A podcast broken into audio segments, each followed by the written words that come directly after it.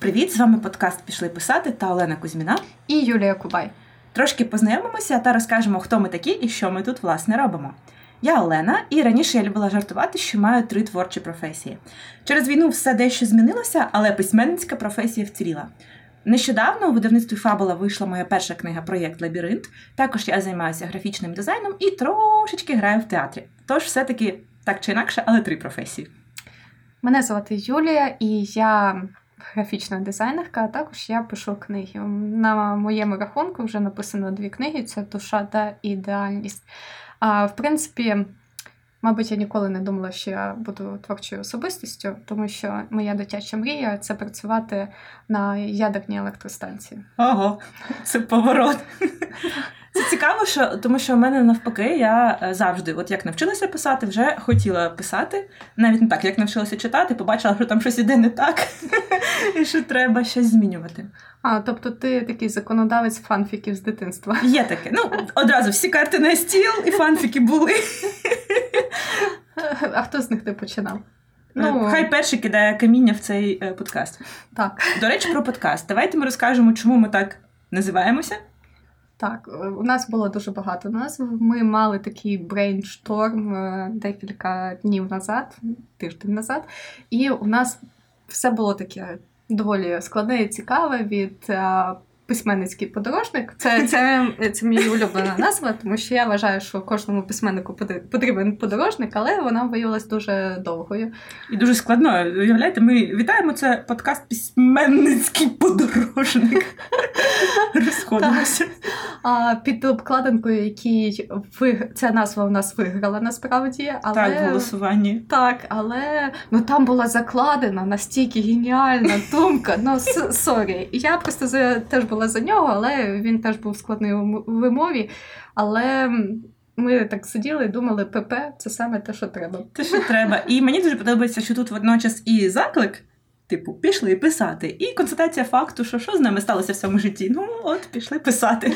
Тому що ми ж створили підкаст саме для письменників і про письменництво, щоб вас замотивувати і, можливо, підштовхнути до ваших нереалізованих ідей, щоб ви от просто після нас сіли і почали писати свої геніальні книги. Так, послухали і пішли писати, власне. А чому ж нас варто послухати, Оленко? Так, я маю розказати про свій неймовірний досвід, так, і успішний успіх. Що почалося? З чого? Давайте давним-давно, коли дерева були маленькими. Почнемо не з того. Насправді, я дуже складно вчилася саме читати. У мене був в дитинстві великий супротив, і мене врятувала збірка мальописів. Тут зараз перекличка буде олдів у коментарях, хто їх колись бачив. Збірка мальописів, яка називалася Elfquest. Коротше, і вона була така цікава і так красиво намальована, що я через неї навчилася читати. Мені дуже хотілося дізнатися, що ж, ці картинки означають, бо не зрозуміло взагалі. От, і коли я читала, я тоді вже зрозуміла, що я дуже сильно хочу писати. Десь років 7 я, власне, почала. Ну, на щастя, знаєте, товсті зошити в клітинку були доступні навіть в лихі 90-ті. Я переважно спочатку переписувала якісь повороти, які мені не подобаються. От, потім, я думаю, як і всі школярі, які не курять під під'їздами, я писала епічне фентезі в зошиті. Мені здається, це було таке у всіх. Ні. Ні? Я вчилася. Так. Ні, я просто... Мені треба поступити в хороший вуз. Все. Ага.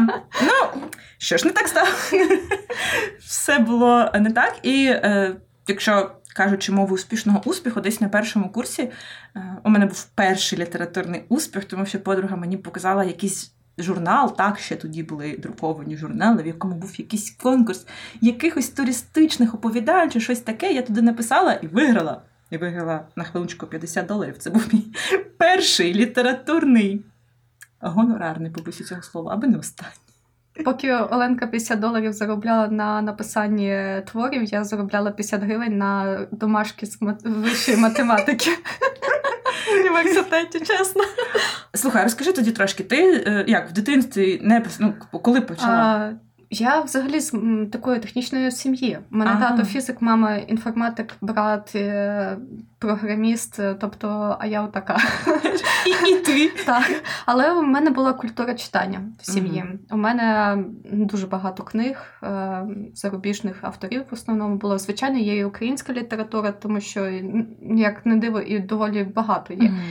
Ну і в один момент мама каже, чого ж ти в мене не читаєш? А я була таким пацанкою, яка била коліна, їздила на велику і намагалася чмирити пацанів на вулиці. Ну і я така, Боже, сидіти на одному місці і читати, я єдине, що могла конструктор довго збирати на одному місці. А читати ні, не моє. І, мабуть, моя мама – це просто ангел книг, я рахую, такий ангел-охоронець, тому що всю літературу, яку я читала, вона мені фільтрувала, можна сказати, і давала в руки. І перша свідома книга – це «Острів скарбів».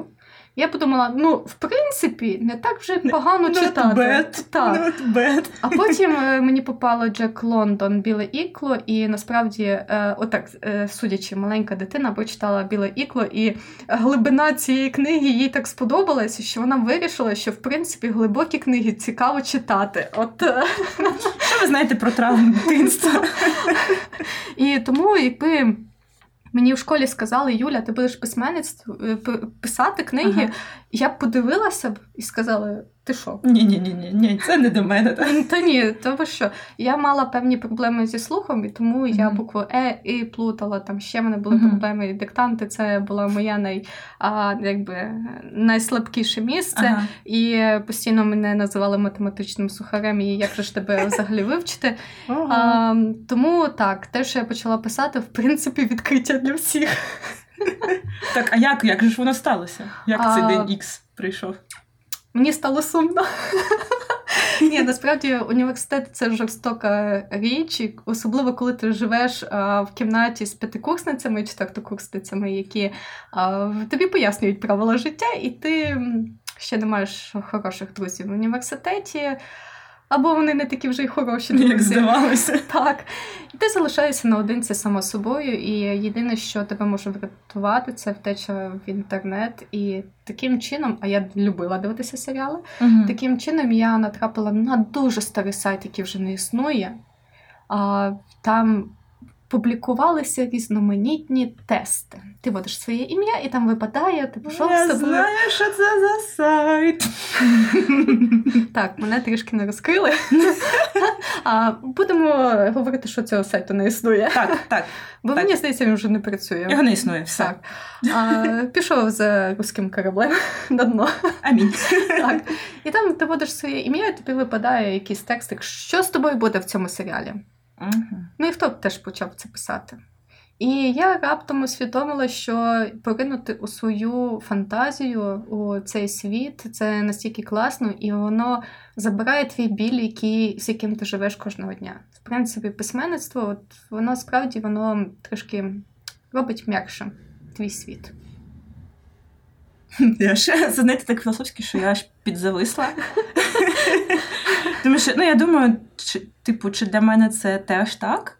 Але, мабуть, мені ще дуже цінно просто мати можливість розказати історію і знати, що її хтось почує оцей момент. Тому що я, власне, теж після своїх феєричних $50 все не пішло далі вгору та й вгору, тому що мені дуже бракувало якогось фідбеку, якогось от моменту, що мене дійсно хтось читає, чує і розуміє, тому в моє життя прийшли що? Правильно, фанфіки. Бо там-то тебе чують у всякому випадку. І вони займали дуже довго, велику частину життя, бо давали, в принципі, оце відчуття можливості бути почутою. Тому... Так. Письменникам дуже важливо бути саме почутим, і нам важливо, щоб наші роботи відгукувалися.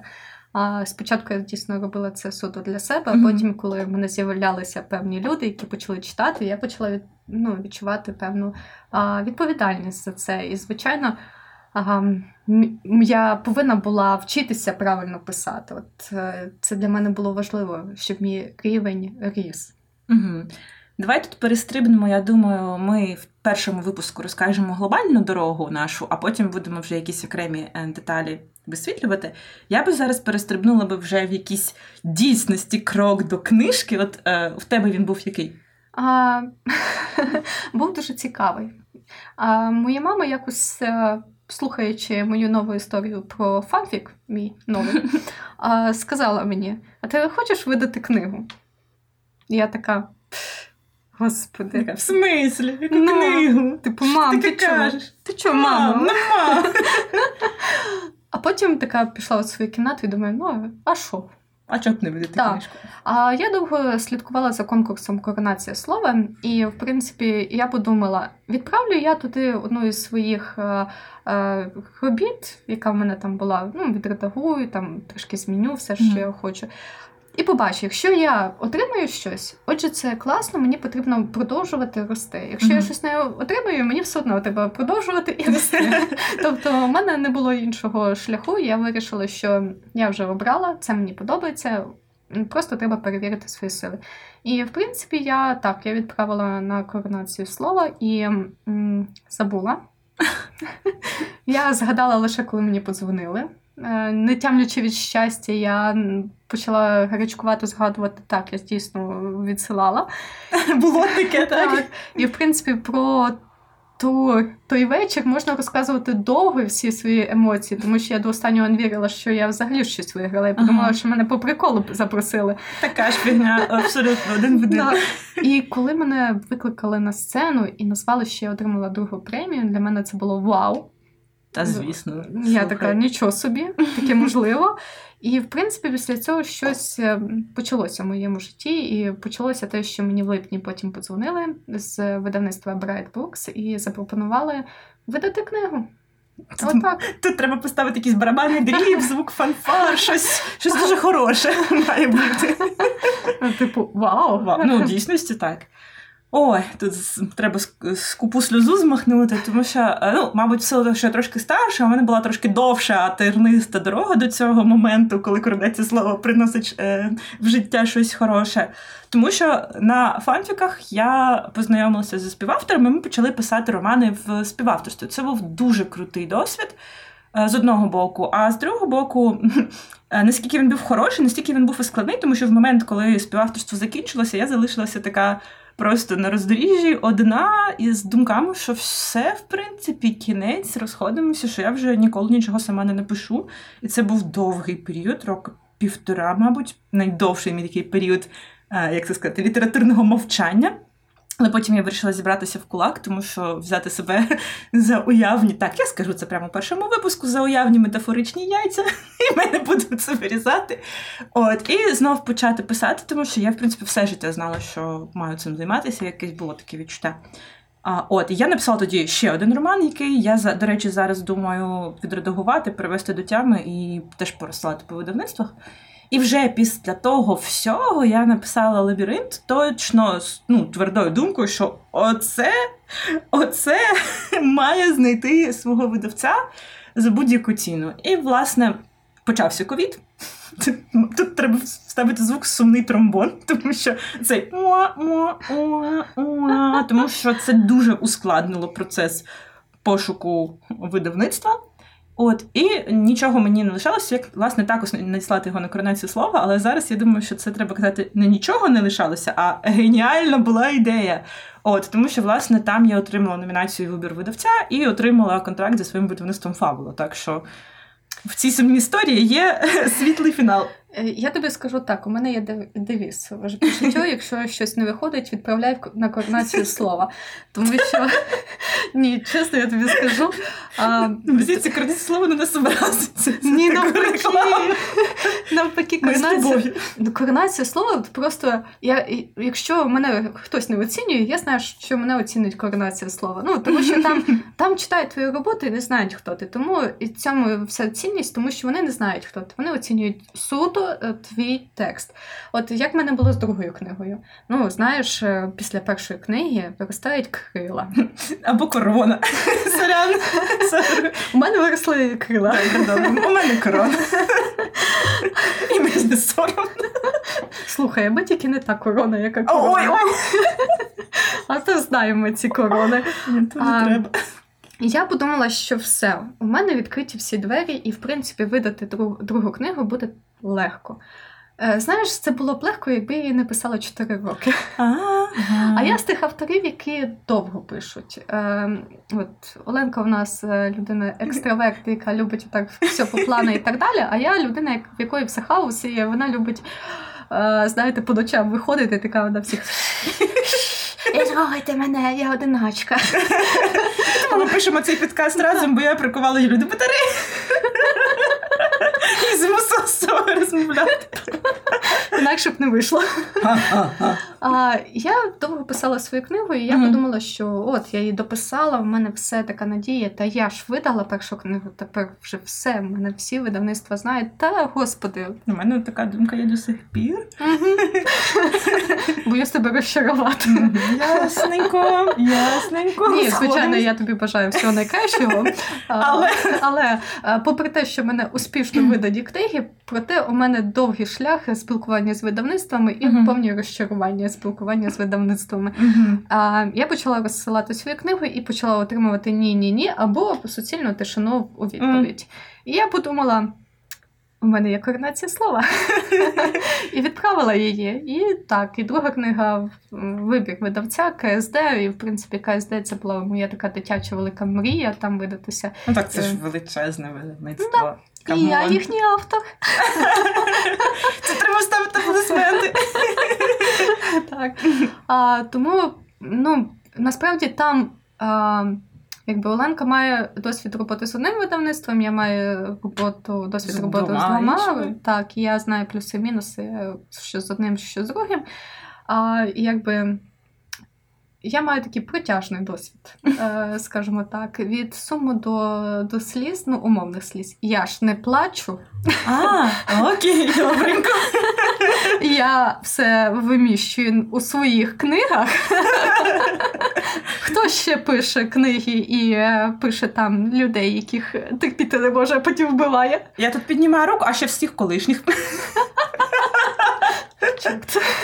Слухай, в моїй другій книзі головного героя звати як мого брата, і я не хотіла робити такого головного героя і якось брата задіювати, тому що для мене брат це святе і найкраще, а головний герой в мене такий вийшов. Таке собі. Так. Тому не використовувати ніколи імена своїх родичів. Так, так. І взагалі будь-яких своїх знайомих, тому що потім доведеться пояснювати. Але скажи, як це? Як це? Що саме? Коли твою роботу беруть у видавництво? Я стрибала до стелі, буквально стрибала до стелі. Я, в принципі, не знаю, як не висила з тієї хати тоді, коли я це все дізналася. І потім, я, здається, років, може, за 10 я замовила тоді ще... У нас був Макдональдс в Україні з купа сльоза, я замовила, як зараз, бік. Тейсті, здається, щоб відсвяткувати. Він був несмачний спойлер, щоб зараз всі не дуже сильно плакали за Макдональдсом. Це було дуже-дуже-дуже класне відчуття, але дуже швидко слід за ним прийшло розуміння того, що це тільки початок. Тому що у мене була завжди така дитяча фантазія, що в той момент, коли я поставлю свій підпис на контракті, за моєю спиною веселка, ці квіточки сакури летять прямо в сонце, стрибає єдиноріг, і я просто кидаюся в натовп, який несе мене на руках у вічність. В принципі, напевно, всі письменники уявляють це як рок-концерт, і ти на ньому соліст відомий просто. Отак! А потім приходить повне розчарування. Так. І потім приходить питання, а щоб що? А щоб що це все? Тому що єдиноріг не вийшов. Вічність там десь собі сама живе, і до мене доволі швидко прийшло усвідомлення, скільки зусиль треба ще зробити, незалежно від це в жодному випадку не якісь кпини в бік видавництва, тому що у мене досвід дуже чудовий, продуктивний, якийсь такий дуже партнерський в роботі з видавництвом, але все одно, якщо автор ніц не робить, то ніц не буде, в сенсі. Так, тут навіть не питання до видавництва, тут питання, в принципі, глобальне. До життя. Так, чому так? І в нас трішки по-іншому працює видавнича справа, взагалі книговидання в Україні, а якщо порівнювати за кордоном, то у кожного письменника є літературний агент, який за ним бігає і просто там маше над ними газетками, подає суперські там чайові і так далі. А в Україні ти, в принципі, сам собі агент. Так. І справді це не питання до видавництва, тому що, як і в моєму випадку, видавництво робило все, що в їхніх силах було. І вони, якби, ввели свою політику. Я б не сказала, що вона була погана, вона була чудова, тому що, якби, друга розпродана книга сама за себе говорить. Так, так, тут, якби, цифри, факти, оця мова, мова фактів. Тому, але треба, ми говоримо з точки зору, якби, авторів, які починають. Звичайно, якщо ми будемо брати рок-зірок нашого літературного олімпу, звичайно, їм, якби, вони вже мають ім'я, і тому за ними слідкують. А ті, хто тільки починають, вам шикувати цю скелю, так, треба стрибати просто без зупину. Просто пам'ятайте, як Леся Українка казала, я на гору круту крем'яну, я буду камінь важкий піднімати. І не сучив, а году стрижу, я буду пісню весело співати. От. Ну, як весело. Тому, в принципі, в камінь це і є ваша книга, а треба співати пісню і її тягнути. То, в принципі, от ви вже підписали контракт, вашого, якби, рукопис ваш взяли до роботи, і тут починається, звичайно... Насправді, мені гіперподобається оця фаза, яка починається. А коли твою книгу вичитують, коли твою книгу там приводять... Просто я знаю, я слідкувала... Це мазохістка подобається, коли книжку вичитують. Просто у тебе... Я слідкувала, як твою книгу вичитувала, і твої спектр емоцій. Я тобі скажу так, краще, коли вони показують те, що вони повиправляли, а не так, як у мене було з першою книгою, коли я побачила взагалі свою першу книгу виданою.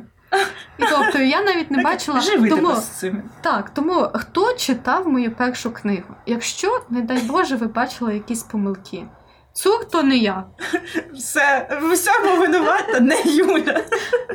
Я після редагування книги взагалі не бачила в очі. Так само, як обкладинку... Ну, ладно, мені обкладинку перед самим друком показали без права... Без права щось сказати. Так, але гаразд, обкладинку мені сподобалось. Я... Це просто пронаболівше, просто профейли в видавництві. Я навіть не знала, що буде м'яка палітовка. Це просто до того, що якщо ви хочете... Ну, я навіть не знаю, я їм писала, я постійно до них писала, тому сказати, що я була інертна і нічого не хотіла, ну, так не можна сказати. Тому, любі наші слухачі, письменники, хто буде видавати свої книги, будь ласка, комунікуйте зі своїм видавництвом, тому що потім буде халепа. Тут я можу ще сказати, що, незважаючи на всі наші життєві обставини, мені дуже поталанило побачитися наживо з колегами з видавництва, і цей момент, ну, він просто повертає комунікацію на краще, і я от хочу, рубрика «Порада, яку ви не питали», якщо є така можливість побачитися наживо, це найкраще, як на мене, що може статися. Так, у мене було зустріч з Тетяною з КСД, і ми тоді, я мала хорошу можливість так натякнути про стиль обкладинки, яку я хочу, ну і взагалі висловити свою вдячність КСД, тому що справді, ну і так, я така була, знаєш, супер популярна. Ми записуємо в моїй квартирі подкаст, тому Оленка може оцінити кількість книг від КСД, яка в мене є наявна. О, так, підтверджую. Тому, якби, потрібно комунікувати обов'язково, я думаю. Так, ну і загалом мені тут хочеться, знаєш, підвести такий підсумок, що після підписання контракту буде багато роботи, будуть якісь, можливо, болісні етапи, там, до прикладу, редагування або обкладинка, або якісь технічні моменти, потім книжка вийде, а потім почнеться найцікавіше. До речі, про болісні етапи, я трішки це з кінця в середину впихнуся. Занось. У мене є знайома письменниця, вона суперська, вона... Я надіюся, що в нас буде подкаст з нею, тому що вона зараз займається мальописом. І вона мені сказала таке, я не буду розкривати її імені. Інтрига. Так. Що насправді з її книги було викинуто такі шматочки тексту. І вона, я не пам'ятаю, чи болісно це сприйняла, але їй сподобався фінальний текст, як він виглядав. Тобто історія стала більш цілісною і більш такою драйворішою, можна сказати. Тому будьте готові до того, що, можливо, вам запропонують виконати якісь шматочки тексту, можливо, вам запропонують там, не знаю, перефразувати, змінити щось, якісь деталі внести, чи взагалі прибрати ізюмінку вашого персонажа. або ви будете тією людиною, тому що в останнє перед версткою просто я перечитувала і така, а давайте викинемо це речення, воно не має сенсу, а давайте викинемо цю репліку, вона нічого не додає до сцени, а давайте викинемо ще, я, мені здається, вона викидувала, ну так, типу в кожному розділі 10%. Я на версті побачила 2 великі глобальні помилки. Ого. Перша там з дверима було, я не ту кількість дверей вказала, а це дуже важливо було. А друге, я попутала один гормон. Взагалі написала той, який до тексту типу прочитаєш і скажеш, окей, а що вона мала на увазі? Тому читайте уважно, тому що це капець як важливо. Читайте уважно і багато разів, тому що ти з рубрики «Факапи». Я вже теж майже перед підписанням вдруг я раптом зрозуміла, що в мене в тексті є герой, у якого немає руки, кисті немає, але він носить важкі предмети, пересуває, він, бляха, носить головного героя однією рукою. Як я хочу? Я така сиджу і думаю, як це сталося? І чому мені, ні нікому з тих, хто цей текст читав, не спало на думку, що, слухайте, це... Якщо не неможливо, це дуже складно. Тому доведеться багато вичитувати, багато, як сказати, прискіпливо вичитувати. Так.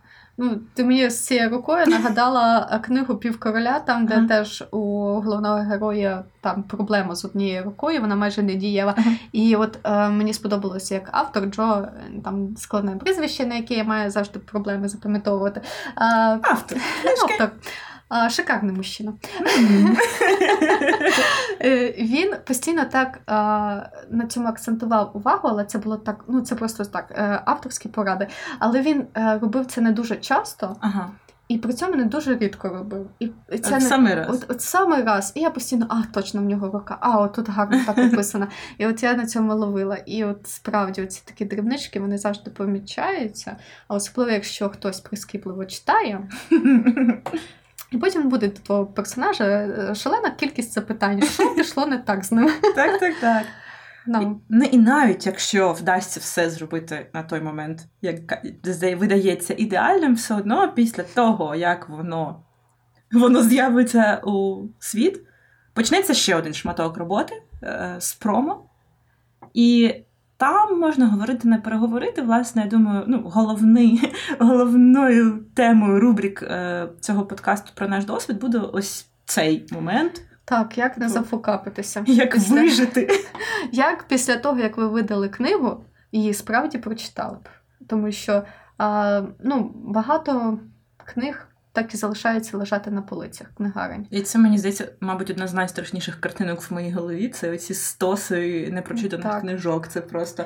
Страшніше тільки, знаєш, хто цей чувачок, який ходить по київському метро, такий дідусь і каже, книги від автора. І так заглядає всім в очі і думає, господи, будь ласка, тільки щоб це не було моє майбутнє. Так, ти мене... Сорян. Мені сумно стало. Включаємо драматичну музику тут на фоні. Так. Насправді, і не тільки це, але й ми будемо в цьому подкасті розповідати, як вашу книгу, що зробити, щоб вашу книгу правильно зрозуміли. А не тому що, знаєте, між авторською задумкою і тому, як прочитав читач, виявляється, лежить абсолютно велика і гігантська прірва. Так, а можливо навіть безодня, якщо це більш драматичне слово. Я не знаю. За який подолати, але будемо разом щось. Мені так подобається, насправді мені подобається читати всі коментарі читачів, тому що я не знаю. От мені подобається бачити, як вони всі по-різному сприймають книгу. От чесно. От і що була одне єдине, моя перша книга «Душа», от там, в принципі, всіх одинакові емоції завжди були. Да, тому що, не знаю. Я не знаю, чого так. А другу книгу я так закрутила, що, дай Боже, всі по-різному її сприйняли. Ой, я насправді скільки... Місяць пройшов, так? Я поки що... У мене немає такої статистичної виборки, що пробити, але я переважно бачу часто коментарі, які прям протилежні один одному. Часто вони бувають в один день, а ще іноді вони бувають від однієї ті самої людини, тому поки складно, звісно. Але цінно, але складно. Тут Будемо казати, як вижити під час коментування. Мені просто подобається, Оленка зараз переживає оцей самий період екстазу по коментарях і типу від видання книги. А я типу така старий вовк, який такий я знаю, що буде далі. Типу, я пройшла це. У нас там по плану якийсь там 14-й випуск про відгуки, так? Тому до того часу, я думаю, я теж вже стану старий вовк. Почекай, можливо, я стану новим вовком і теж буду це все переживати. Молодим вовком! Я підозрюю... Вовчицею. Вовчиця не самотня. Ну, якщо в цьому підкасті вже згадано відника, мені здається, треба завершувати на сьогодні. Так, я надіюся, що вам було цікаво. Це перший наш вступний подкаст. Далі ми будемо говорити про світоподобу. Персонажів. Будуть запрошені зіркові гості. І, звісно, у нас буде рубрика відповіді на ваші питання, які ми будемо радісно збирати в соцмережах і висвітлювати їх раз на місяць окремим випуском. Дякую всім за увагу. Пишіть. І пішли писати!